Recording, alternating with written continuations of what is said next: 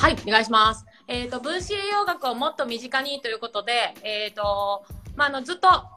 運動を指導してきた私なんですが、えっ、と、栄養の方はね、独学でずっと学んできました。で、そんな時にね、えっ、と、分子栄養学っていうのに出会って、まあ、興味はすごくあるけれども、まあ、ハードルがすごい高い、なんか難しそうだなとかっていうので、なかなか踏み込めなかった。まあ、でも去年からちょっとずつ、あの、勉強を始めておりまして、まあ、そんな、えっ、と、分子栄養学初心者の天野が、えーめちゃめちゃいろんなね、疑問があるわけですよ。で、それを、はいまあ、あの、分子栄養学にハマってでいいんですかね、山本さん。はい、沼にはまってる山沼にハマっって、まあ、めちゃめちゃいつもちょっと1聞くと10マニアックなことを返してくださるというね、いつもありがたい、あの、手厚いサポートをいただいておりまして、はい。なんで、そんな山本さんに、きっとでも私みたいな、あの、物資療学興味あるけど、ちょっと、うーん、っていう方が多いと思うので、まあ、そういう方に向けて、はい。あの、栄養初心者の私が、えーマニアックな、えー山本さんにいろいろ質問をしていきたいと思います。はい。よろしくお願いします。では、山本さんからも、えっ、と、自己紹介を簡単にお願いします。はい、えーウェルビーインダストリーの栄養オタク山本拓馬です、えー先ほど言いましたが分子栄養学という分野をですね、えー発信したりしているんですけどもかなりですね、えーその分野の沼にはまっておりまして、まあ、そういったことを、えー医療関係の医療関係というか健康を支援されている方々に向けて、えー発信したりとかお伝えしたりさせていただいております。でまああのコミュニティを作ったりもしております。チームミリオンっていう形で、まあ、世の中の保健室を作るっていうところでまあ、そういったところの社会的な仕組みの実装とか、まあ、分子栄養学っていう切り口からさらに発発生してですね、いろいろやっておりますので、まあ、そのあたりもですね、興味ある方は僕の、えーインスタとか覗いていただければと思います。よろしくお願いします。はい、よろしくお願いします。では、えっ、と、ちょっとね、これ継続して今やりたいなっていうふうにちょっと考えてはいるんです、います。なので、えっ、と、はい一回一回ちょっとテーマをね、考えておりまして、まあ、今日初回なんで、えっ、と、分子栄養学の特徴とか、まあ、他の栄養学とここが違うよみたいなことをちょっとね、語っていただけたらなと思いますが、よろしいでしょうか？はい。はい、はい、りました。お願いします。はい。分子栄養学とカロリー栄養学の違いっていうところでいいですかね？はい。はい。まずですね、まあ、結構これもご質問いただくところなんですけども、まあ、分子栄養学っていうのが今出てきてるちょっとした背景みたいなところもご説明させていただくと、やっぱりこれは簡単に言うとですね、まあ、時代の進歩、科学の進歩とともにすごく今、えーえー世に出てきているようなところが分子栄養学になってきます。っていうのは、まあ、科学進歩ですよね。顕微鏡、細胞レベルとか、まあ、そういうめちゃくちゃ細かい話ですので、まあ、そういったところでですね、えーもうすごく顕微鏡レベルで今まで、まあ、細胞の挙動みたいなものって見えなかったわけじゃないですか。それが2000年代以降すごく発展したので、そういった部分がすごく見えるようになってきて、今まで不明瞭だったものがどんどんどんどんこう分かる、分かりやすくなってくるというか、表に出てきているというか、まあ、そういった背景があって分子栄養学っていうのが今こうどんどんどんどん出てきている背景があります。で、まあ、それまではどんな栄養学だったのかっていうと、カロリー栄養学っていうところなんですよね。まあ、この考え方っていうのは非常に発展途上国っていうところで有効な考え方なんですけども、どちらかというと、簡単なイメージでいくと、車のガソリンに着目したような、そういった栄養学になってくるかなと思います。で、まあ、カロリー栄養学のカロリーって何なのかっていうとですね、まあ、熱量なわけなんですよね。で、要はガソリンのところの、えーそういった性能みたいなものをこう一つ評価してるものですね。で、熱量って皆さんで言うとカロリー中に、体の中に入って、それが燃やされて、まあ太陽になる。車だったらそれが熱量になって変換されて動くっていうところになってくるんですけども、まさにその部分の理論値になってきます。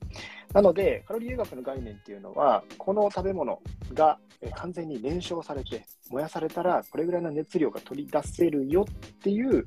えーまあ、評価なんですよね。だから、いわゆる、このガソリン、1リットルあたり20キロ走るんですよっていうのが出せるってことなんですよ。でもこれでちょっとあれって思う方はたくさんいると思うんですけども、それって車によらないというようなところで、えー当然燃費性能のいい車であれば、リッター1リットル20キロとか30キロとか走る可能性はありますよね。ただ、その、まあ、アメ車みたいな、もうね、燃費性能をあんまり考えてないような車が、まあ、長年使い古した、えー走り古したですね、車であれば、当然ガタが来てるわけなので、リッター6キロしか走らないかもしれない、10キロしか走らないかもしれないっていうところなんですよね。そこの部分を、えー、実はカロリー医学っていうのは抜けていて、この食べ物は、まあガソリンはこれぐらい走るんですよっていうのが基準になってるのがカロリー医学。だからこそ発展途上国とかそういった、まあ、食料なんですよね。なかなか食料が食べられない時とかっていう時に有効な考え方ではあって、えー、やっぱり熱量ですよね。走るために必要なものっていうのが、どんどんどんどん、えー、そこを意識すれば、まずはこう動けるはずだというようなところなんですよ。だからこそ、まあ、その部分っていうのがカロリー栄養学の主体になってしまっていて、今、新型栄養失調という言葉が出てきているなるほど。いうようなところなんですよね。ありがとうございます。はい、ちなみにあの、なんかこそこそ動いてるなと思った方も見えると思うんですけど、ちょっとね、はい、あこれっても今逆転しちゃってるのかな？ちょっと僕から逆転してますね。そうですよね。まあ、みんな逆転したらちょっと逆転だと思って、はい、あのイメージしていただければと思うんですが、あの天野がふんふんと思ったのをちょっとノートとしてこうね、イラストとかもちょっと描こうかなと思ってるんですけど、はい、はい、あの常にこう表示していこうかなと思うの。で途中から入った人も何の話してんだろうって思ったらこれ見てもらってちょっと天野漢字得意じゃないんで、はい、あの違う言葉になったりこれなくなるかもしれないんですけどとりあえず試みとしてやってみようかなと思ったので、はい、はい、ちょっとやっておりますがお気になさらずやはい。でも、本当にそこすごい、なんかあの、しっくりきていて、みんな同じ車だったらが前提ってことですもんね、ここ。1キロあたり20キロ走れますって。そうなんです。それめっちゃなんかしっくりきました。本当に。あのカロリー学って実は体の中でそれが燃やされてカロリーになってるかどうかっていうよりかは体の外側でそれが燃えた時にどれぐらいのエネルギーになってるかっていうのが基準になってるんですよね。うん、だから実は体の中って外空気の外側、まあ、外側の反応と結構違う部分も多かったりするのでしかもかなり複雑でいろんな燃やし方みたいなものもあるので結構ですねそこをイコールにするのって難しいと思うんですよね。うんうんそれは人によるよな、体の状態あのそうです、ね、によるなって感じですね。そうですね。なんで自分もあの勉強し始めて、本当個体差っていう言葉がめちゃめちゃ分子洋学は出てくるなって思って、はい、でも本当そこだよなって思った部分がすごく多かったです。うんうん、個体差。僕自身も、はい、めちゃくちゃ思いました。昔からバランスのいい食事ってそれ人によるんじゃないのっていうところで、じゃあ私にとってのバランスのいいバランスのいい食事って何なのみたいなところが一気に分子枠の方ではそれが考慮されてたっていうところで腑に落ちたというような側面はありますね。なるほど。うん、めちゃくちゃ深い深いというか、なんか自分すべての今までの疑問が、なんかすっと栄養に関しての疑問がこう解消されていったっていうのが分子栄養学かなというところですね。だからもうハマったわけですね。ハマったわけですね。もう、ドハマりしましたね。で、はい、どうぞ。すみません。あ、どうぞどうぞ。どうぞどうぞ。いいでここは山本さんに語っていただくあれなんで。はい。もう分子栄養学から入ってしまったっていう、また特殊なことなので、僕、もともと大学物理専攻とかなので、全く体のことって興味なかったんですよ。で、だからこそ分子栄学に入った時に、本当に純粋に分子栄学って何なのっていうところが入ってしまったんで、あの体の仕組みとか、そういう科学的なこととかすっ飛ばして、分子栄学から入っちゃったっていうパターンなので、非常に苦労しましたね。まあ、密接に本当に体の中の仕組みとかに栄養がプラスされてるってイメージで、一般の方はいいと思うんですけども、なので薬剤師さんとかお医者さんとか、まあ、そういったところが、えー、すっごくより腑に落ちやすいんじゃないかなと思います。運動されてるね、体の仕組みを理解されているトレーナーさんとかもそうですし、すごくこう、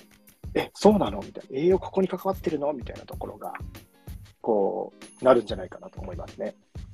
今のトレーナーさんの話出たんですけどトレーナーさんは、はい、あの本当ほほぼほぼ TCA 回路とかしか習ってないんで、はいはい、なるほど。同じ感覚だと思います。なんかもう、あのー、そうですね、メチオニンとかね、メチレーション回路とか、そんなの全然習ってなくて、まあ、やってる人はやってるかもなんですけど、はい、本当になんか、今、えー、薬剤師さんで、で、えっ、ー、と、今、え、アスレチックトレーナーっていう、あのちょっと日本の中でもすごくあの勉強しないと取れないトレーナーの資格があって、はい、その資格を取るために学校に行ってる薬剤師さんがいるんですけど、はい。こんなんで終わりっていう、生化学終わりみたいな感じだったらしいんですよ。なるほど。多分トレーナーもよく分かってないと思います。だからまあ私も含めひってなってるんですけど、なるほど。はい。そこもぜひちょっとね、ちょっとずつ教えていただければと思います。はい僕からすれば、でも TCA 回路知ってるだけでめちゃくちゃアドバンテージあるじゃないかってなってたんですよね。いやーでも、ね、TCA 回路も TCA 回路の一個一個のこのなんとかさんってあるじゃないですか。もうそそんなレベルです。あ、酢酸なんとか、もうその、なんか回ってたなぐらいしか、ももしかしたら覚えてる方もも、ね、たくさんいると思うんですけど、自分はそのレベルだったので、今、うわってきてます。なるほどですね。はい。確かに。はい。そのあたり難しいと思います。はい。そして山田さん、もう一個質問したいって言ってた内容をど忘れしたんで、はい覚えてますか、えーっと、もう一個は、いいものとされてる食品も悪いデメリットもあるよ。ありがとうございます。さすがです。はいあの、携帯でメモしといて、携帯でインスタ始めちゃった、それが見れないっていうね。ありがとうございます。そう、そうなんです。あの、なんか、玄米とか一般的にいいって言われてるじゃないですか。はい。でも分子栄養学入ったら、そうじゃないっていうのにめちゃめちゃ衝撃を受けたんで、その辺の話聞きたいです。えーもう衝撃的ですよね。だからうん、これ、なんかすごく逆に腑に落ちたんですよ。僕自身もすごく腑に落ちて、えーまあ、この世の中でいいものって言われてるもの、例えばタンパク質とかでも、それを取りすぎたら悪い人もいるし、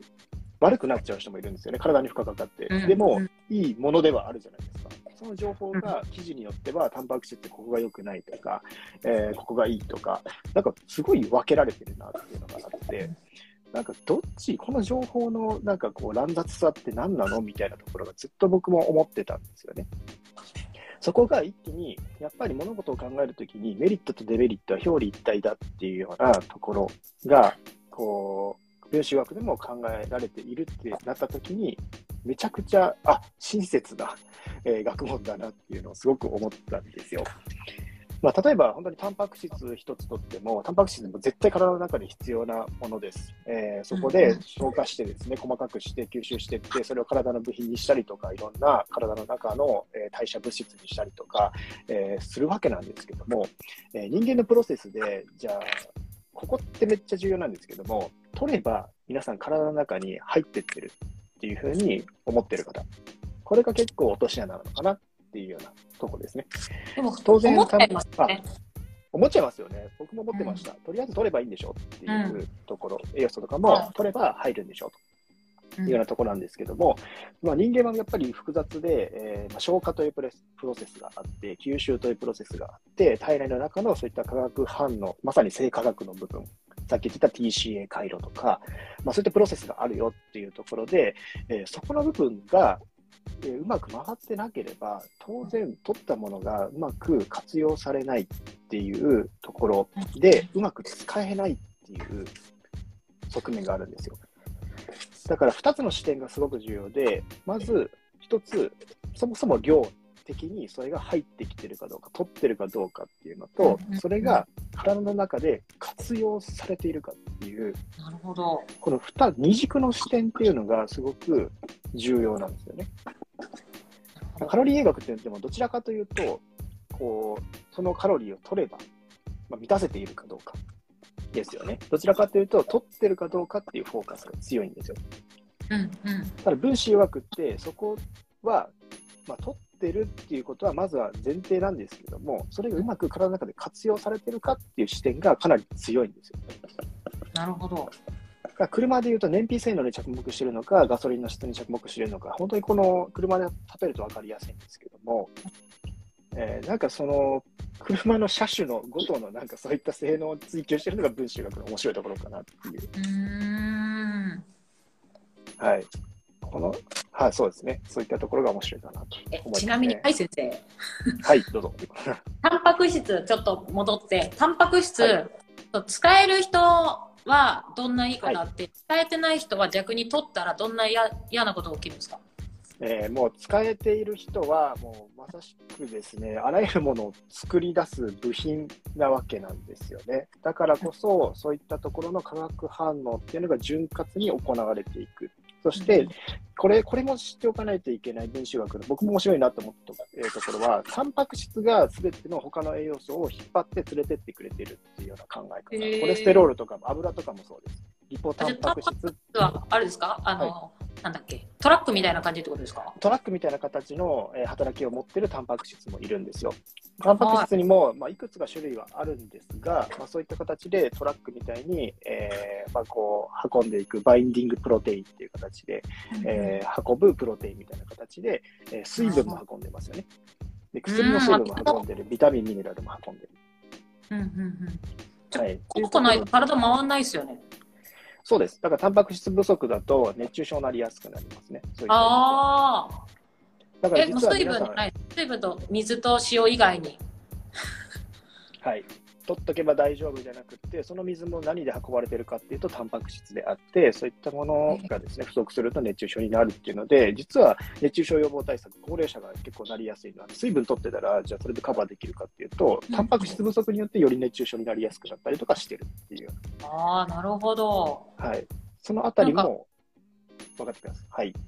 なるほど。え、じゃあ運び屋この子ないと、うまく回らない。え、おじいちゃんおばあちゃん、はい、あれですもんね。なんか、あんまりがっつり肉食べてるイメージないですもんね。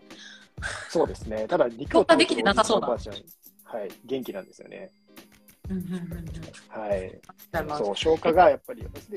めめっちゃ今いいあのワードが出てきたんですけど、消化です。うん、まさに。メリット私めっちゃいいこと言いましたはい、めっちゃいいこと言いました。あった。ちょっと1ポイント。はい、ポイント。はい、ポイント。はい。ポイント積み重ね制で、はい。100ポイント貯まるといいことあるかもしれない。はい。なんだろう、なんかもらえるのかな。はい。勉強します。はい。えっと、この消化のところがやっぱり、すごくタンパク質でも重要、あらゆるビタミンとかでも重要なんですけども、しっかりそれを、まあ、消化できてるかっていう観点で、未消化っていうのが一番しんどいですね。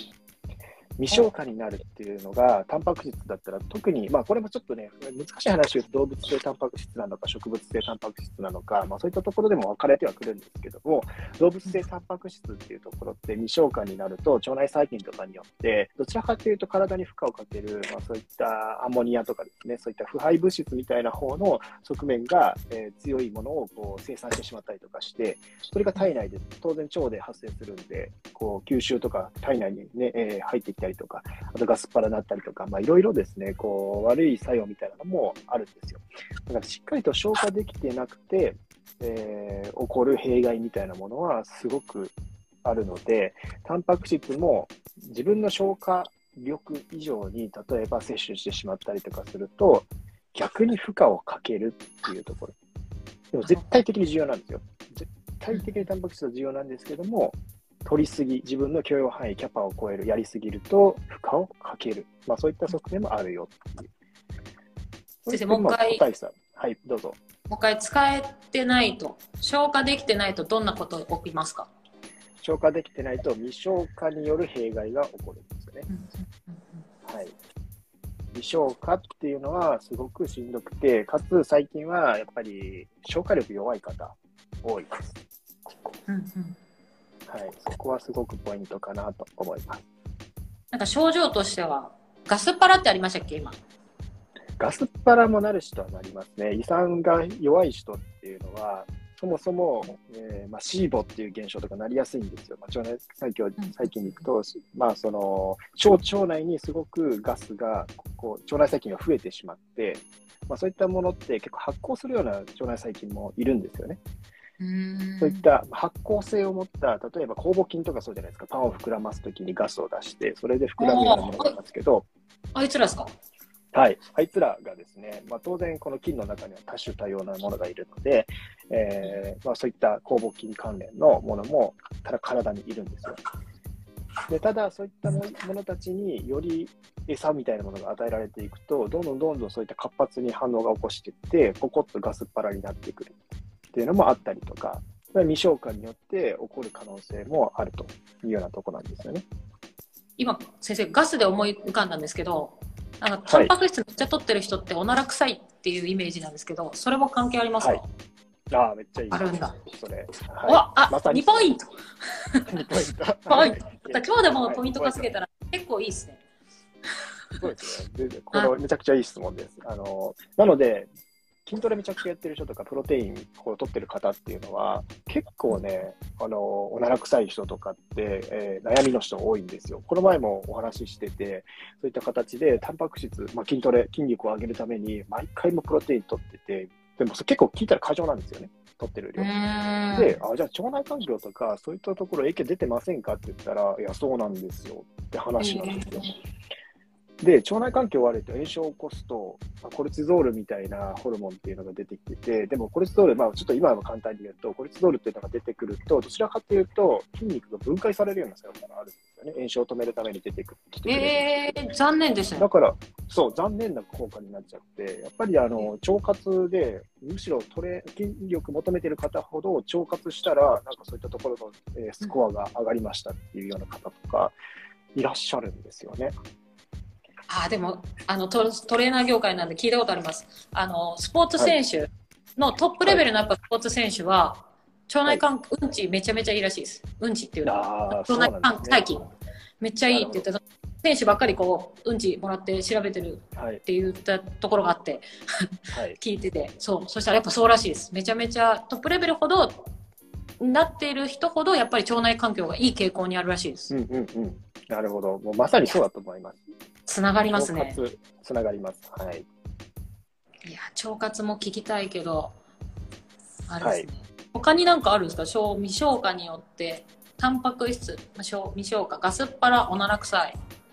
くなるか,、かも。まあ、未消化のそうですね。タンパク質、未消化、うん、まあ、どちらかというと、タンパク質は、まあ、でもまあ、そこですかね、一番大きなところは、そのあたり押さえておくのが初めはいいかもしれないですね。なるほど。はい、じゃあ先生、はい、こいつらにならないためにどうしたらいいですか？未消化タンパク質にしないため。はい。すごく単純なことなんですけども、じゃあもう2つの視点ですよね。消化力を上げるのか、消化できる量に調節するのか。まあ、この2つの視点が重要かなと思います。当然、さっき言ってた分子学では、体のどちらかというと、そういった、え仕組み、消化とか吸収とかっていう方にフォーカスするって考えると、まあ、腸内環境を上げるもそうですし、胃酸がしっかりと分泌されるように、えー、取ると。で、あともう一つは、よく噛むっていうところ。これもポイントです。もう当たり前の話なんですけど、えー、めちゃくちゃでっかいじゃがいもレベルのもの、まあ、じゃがいもレベルのもの飲み込めないんですけど、まあ、そういった形で、それがまあ胃に入っ、はい、胃に入ったりすると、当然消化時間かかりますよね。一個それを徐々にこう、まああのね、外側から溶かしていって、中まで溶かすのいくらかかるか。でも逆にですね、もう1ミリぐらいまで噛み砕いちゃえば、一瞬で溶けるわけですよ。だから結構最近は早食いによって、そういった消化力の無駄遣いしてる人っていうのは多いんですよ。だからよく噛むだけでめっちゃ消化力上がるっていう人多かったりします。でもよく噛んでないんですよね。それも本当、はい、はい。VCL が書いて、その遺産、もう本当ここ、すごい私の中では衝撃というか、はい、ショックだったんですよね。遺産出てなくて、あの、ビーツ尿テストで、はい、またちょっとビーツ尿テスト、興味ある方はググっていただくといいと思うんですけど、まあ、はい、ダメだったわけですよね。でも振り返って自分を振り返ってみたらよく噛んでない。最近そういえば私すごいゆっくりかん食べてる。自信があったんですよ、はい、はい、でも改めて見てみたら結構10分でご飯食べ終わってる時とかあって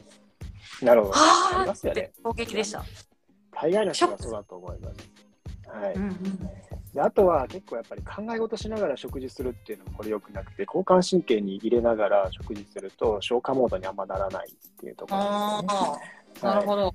だからまあ究極言うとめちゃくちゃ難しい話ですけども食事をリラックスした状態でもう楽しんで食べるみたいな状態ですよね。今今ワード出たんじゃないですか、食事を、そう。リラックスして楽しみながら食事をするっていう究極にもうなんかね、えー、追い込まれてない感じなんですかね、うん、そういった状況を作り出せれば消化力は上がるっていうとこなんですけども、とは言っても、まあ、現代人、はい、もう常に時間との戦い、仕事との戦いじゃないですか。うん、ってなってくると、やっぱりもうよく噛むとか、まあ、そういったところで、まあ、ちょっとこう休む時間を作るとか、呼吸を整えてみるとか、そういう部分でもですね、アプローチはできるのかなっていうところはあったりしますね。なるほど。でも、あれですよね。あの、やっぱ最近携帯見ながら食べ、ながら食べですもんね。テレビ見ながら、そうそうそう。見ながらみたいな。なんで今ちょっとあって思いました。あの、毎年うちの近くに、あの、お寺さんがあって、はい。瞑想、座禅の会とかやってくれるんですよ。うんうんで、その和尚さんおっしゃってましたもん。あの、はい。食品のがどこで生まれてきたかを感じて食べろって言。目つぶって、うんこの食どこから来たのかな、どういうこう波を取ってっていうのを感じろっていう、感じてくださいねって教えてくれて、はい。はい、あちょっと待ってください。なんと、懐かしい。はい、あの質問が来ているので、はい。嬉しいですね、質。問。ありがとうございます。はい。これって、山本さんから見えます？あ見えますよ。あ、じゃあ、でも、せっかくなんで読み上げますね。ジムで運動した後でもご飯は食べた方がいいですか、えー時間は22時半ぐらいです、毎日。痩せたいんですかね？ともさん、うん、どうなんだろ 久しぶりでう。す。はい。どうなんだろう？まあ、じゃあ一応、運動した後ではい。っていう、運動した後でっていう前提でちょっとお話をしていただいて、運動した後22時ぐらい、はい22時半ぐらい、どんなはい。がいいんですかねなんか、あんまがっつり食べない方がいいイメージですけどね。まあそうですね。まあその部分って、えー要はいろいろ考えないといけないんですけど、まず目的、その、えーダイエットしたいとか、そういった、まあ、休める時間を作りたいとか、まあ食べなくてもいいなら、別に無理に食べる必要はないんじゃないかなっていうのは一つあります。で、まあ22時半ぐらいで、まあその後、まあご飯食べた後すぐに寝るのであれば、やっぱりこうリカバリーしてる時って酵素の話ってすごく重要で、えー消化酵素と、まあ、体内のそういった、えー、司る酵素ですよね。まあ、そういった、まあえーものっていうのは、消化当然にたくさん消化するにも、タンパク質が使われるんですよ。酵素ってタンパク質なんで。うんうん。その消化するための材料を作るのも栄養なので、そっちにいっぱい持ってかれてしまうわけですよね。だから、体がすごく疲弊している、そういったものをリカバリーしていきたいのであれば、ある程度、まあ、その体内酵素の方に回すっていう意味合いで、えー少し食べない時間を作った方が、えーこう回復に持っていけたりとかもするんですよね。あ、先生、まあ、そはいこ。の、はい、どうぞ。追加来てます。運動不足解消とダイエット目的で、ジムで運動した後で22時半ぐらいだとしたら、ってことですね。なるほど。そう、それもね、もう一つ難しいのは、その人が低血糖とか起こしてる場合はですね、夜中の睡眠にも影響出てきてしまうので、まあ、そのあたりもですね、考慮しないといけないっていうところなんですよね。えーまあ、寝てる間のいかに睡眠を深く落とすかっていうのも、これ体内のリカバリーとか、まあ、その体の代謝にはすごく重要で、まあ、1日睡眠のそういったところがすごく乱れるだけで、インスリン抵抗性はすごく起こりやすくなるっていうところ、まあ、糖の扱いがすごく乱れてくるっていうお話もあったりするので、えーそのあたりですね、まあ、ちょっと低血糖気味の人はちょこっとこうね、えーまあ、これ、ドカ食いはダメですけども、軽く、えー安定させてあげた方がいいっていうようなところもあるかと思いますし、えーただ、まあ、運動不足解消のダイエット目的なのであれば、うんまあ、それはガッツ食いしなければいいとは思いますね。ねがっつりも糖質の高いものとか、それも食べるものすごく重要で、えーまあ、少しですね、えーそこで、うんどういうのがいいかな、その人のやっぱこれも消化力とかも考慮しないと本当はいけないんですけども、えーまあ、とりあえずなんかケーキをバーッと食べたりとか、なんかそういったところね、えーは、まあ糖質ガッガッと上げちゃうんでやめた方がいいですけども、まあちょっと、最近結構いいのは、なんかおでんとかもいいですよね。結構おでんとか食物繊維とか入ってるものとか、なんか健康的なもの多いじゃないですか。卵とか。うんうん。はい。まあそういったところちょっとこうね、えーま、満腹になりすぎないぐらい、こう、うん食べるとか、うん、まあそのあたりも、えーどうしてもお腹が空いてたりして食べないともう、もうやってられないっていうレベルなのであればいいんじゃないかなと思いますね。ただまあ、消化にいいもんがいいですか？あまあそれはそうですね。明らかに消化にいいものがいいと思います、じゃあやっぱか、しや、あの、やったぜ、タンパク質入れるカツ丼っていうのは NG ってことですよね。まあ、タンパク質とか脂質って結構消化に負荷かかるんですよ。はい、どちらかというとそういったものって負荷かかるし、やっぱりさっきも言ってた、じゃあちっちゃいサイズなのか、でっかいサイズなのか、これでも全然違いますよね。よく噛むっていうのもポイントだと思いますし、うん、はい、どうぞ。はい。お米食べずにサラダと少しのおかず程度だそうです。あもうなんかそういったくらいであればいいんじゃないかなと思います。えー、まあそれもサラダとかおかず程度も、まあ、どういったおかずを選ぶのかっていうところですね。うんうん、はい。いや、えー、ぐいぐい、はい、あれですね、知りたいことがいっぱいですね。はい、そうですね。あ、でも、結構、運動系から言うと、はい、やっぱタンパク質運動してせっかく運動するんだったらタンパク質とってタンパク質がちょっと大きいとあの、はい、寝る時とかやっぱ消化2時間かかるからって考えると結構アミノ酸とかを軽く取ったりとか、はい、BCA 取りながらとかっていうふうに結構考えちゃうんですけどそれってどうなんですか？まあ、それが一つだと思います。ただ、まあ、アミノ酸を取ったからといって、お腹が、じゃあ、膨れるかっていうと、えーまあ、そこの部分で、ある程度やっぱり、こう、か噛むっていうこの作業はした方がいいので、なるほど。吸収率が、体が吸収モードになってくれたりするんですよ。これってやっぱ人間のこう面白いところで、食べるっていうところの動作がすごく刺激になってて、吸収率が上がってるみたいな話が、これも結構あるんですよね。だからこそ、まあ、飲めばいいかっていうと、まあ、まあ、確かに、あの最近本当に便利なものが多いんで、そういう低分子にしてくれて、吸収率が上がってるものっていうのはあるので、体の中に確かにタンパク質が入るかもしれないですけども、しっかりなんかこう、えー、食べ物から取るっていうところも、うん、これも重要な観点かなと。いや、やっぱそれですね。はい、私やっぱもうこっちになってましたね。なるほど。はい。そう。やっぱの取りゃいいだろうみたいな。ほら、さっき一番初めに言ったじゃないですか。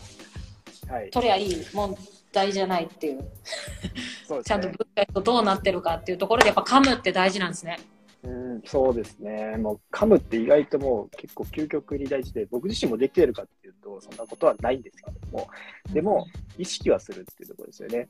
ラーメンとかだから結構怖いのは、噛まないじゃないですか、あれ。なんか飲み物ってますはい。カレーは飲み物とかもあります、あるじゃないですか。はいだからそういう感覚でもうみんな早く済ましたいんですよ。こうバーンと書き込んで、もうそれで終わりみたいなそういうのが当たり前になってきてしまっているので、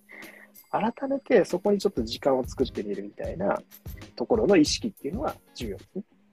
なるほど。はい。いやまだまだちょっと聞きたいところいっぱいなんですけど、お時間になってしまったので、はい、まあでもだいぶちょっとすっきりしました。はい、よかったです。はい。ありがとうございます。ちょっとあの、でもまだまだ知りたいこといっぱいだし、今日なんかね、あの、インスリン抵抗性だの、はい。たくさん出てきましたね。コルチゾールだの、出た、はい、出たみたいな、私がこうパタンとこう耳を塞ぎたくなるワードが出てきたの、はい、あと低血糖とか。はい。はい、なんでちょっと、あの、その辺をまた次回、や、はい、お願いしたいなと思います。わかりました。はい。そして、あの、ちょっと最後にですね、ちょっと山本さんから、今、私も含め、あの面白いことやってるんですよね。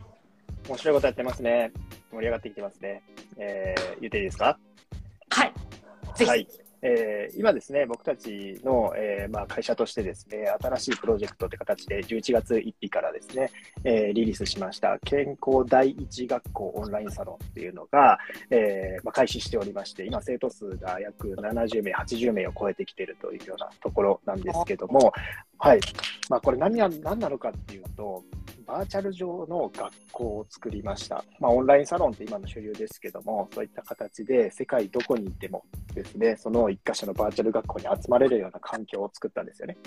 で、コンセプトなんですけども、えー、これは子供の頃に学びたかった〇〇が学べる学校っていうところで、えー、当然ですね、こういう話って当然子供の頃に知っておけば、もっともっとね、可能性の幅が広がったかもしれない。僕もそう思う一人で、分子栄養学っていうのを、じゃあ中学生の時に知っていれば、すごく興味を持ってそっちの道に進んでったかもしれないって思うと、なんかね、この大人になってから学ぶことって多いんですよね。健康とかお金のことって全然教えてくれないっていうのがあるんですよ。で、じゃあそれを、じゃあ国に掛け合ってそういったものを教えましょう。えー、授業に栄養を追加しましょう。これ何年かかるんだって話で、であれば、今の時代、バーチャル上でオンラインサロンみたいな形で学校が作れちゃうんですよね。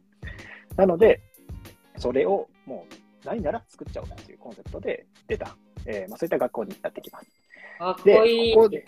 はい、ここめちゃくちゃ面白くて、それでまあ先生がたくさんいらっしゃるんですよね。今、えー、20名以上の先生がいらっしゃって、えー、いろんな教室があります。えー、天野さんは運動科っていうところにですね、えー、運動科のバイオ先生っていうところで はい、コンテンツ、えー、発信していただいてるんですけども、僕はその中では、この子供の頃から分子栄養学や体の仕組みをこう学びたかった人のための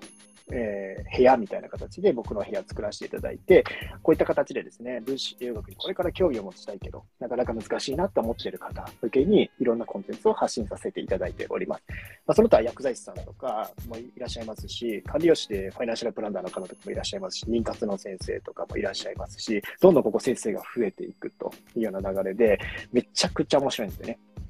めちゃめちゃいろんな人はい、めちゃくちゃいろんな人います。もう本当最近バストケアの先生にお世話になったりとか、はい、そうです、はい、睡眠のプロもいて、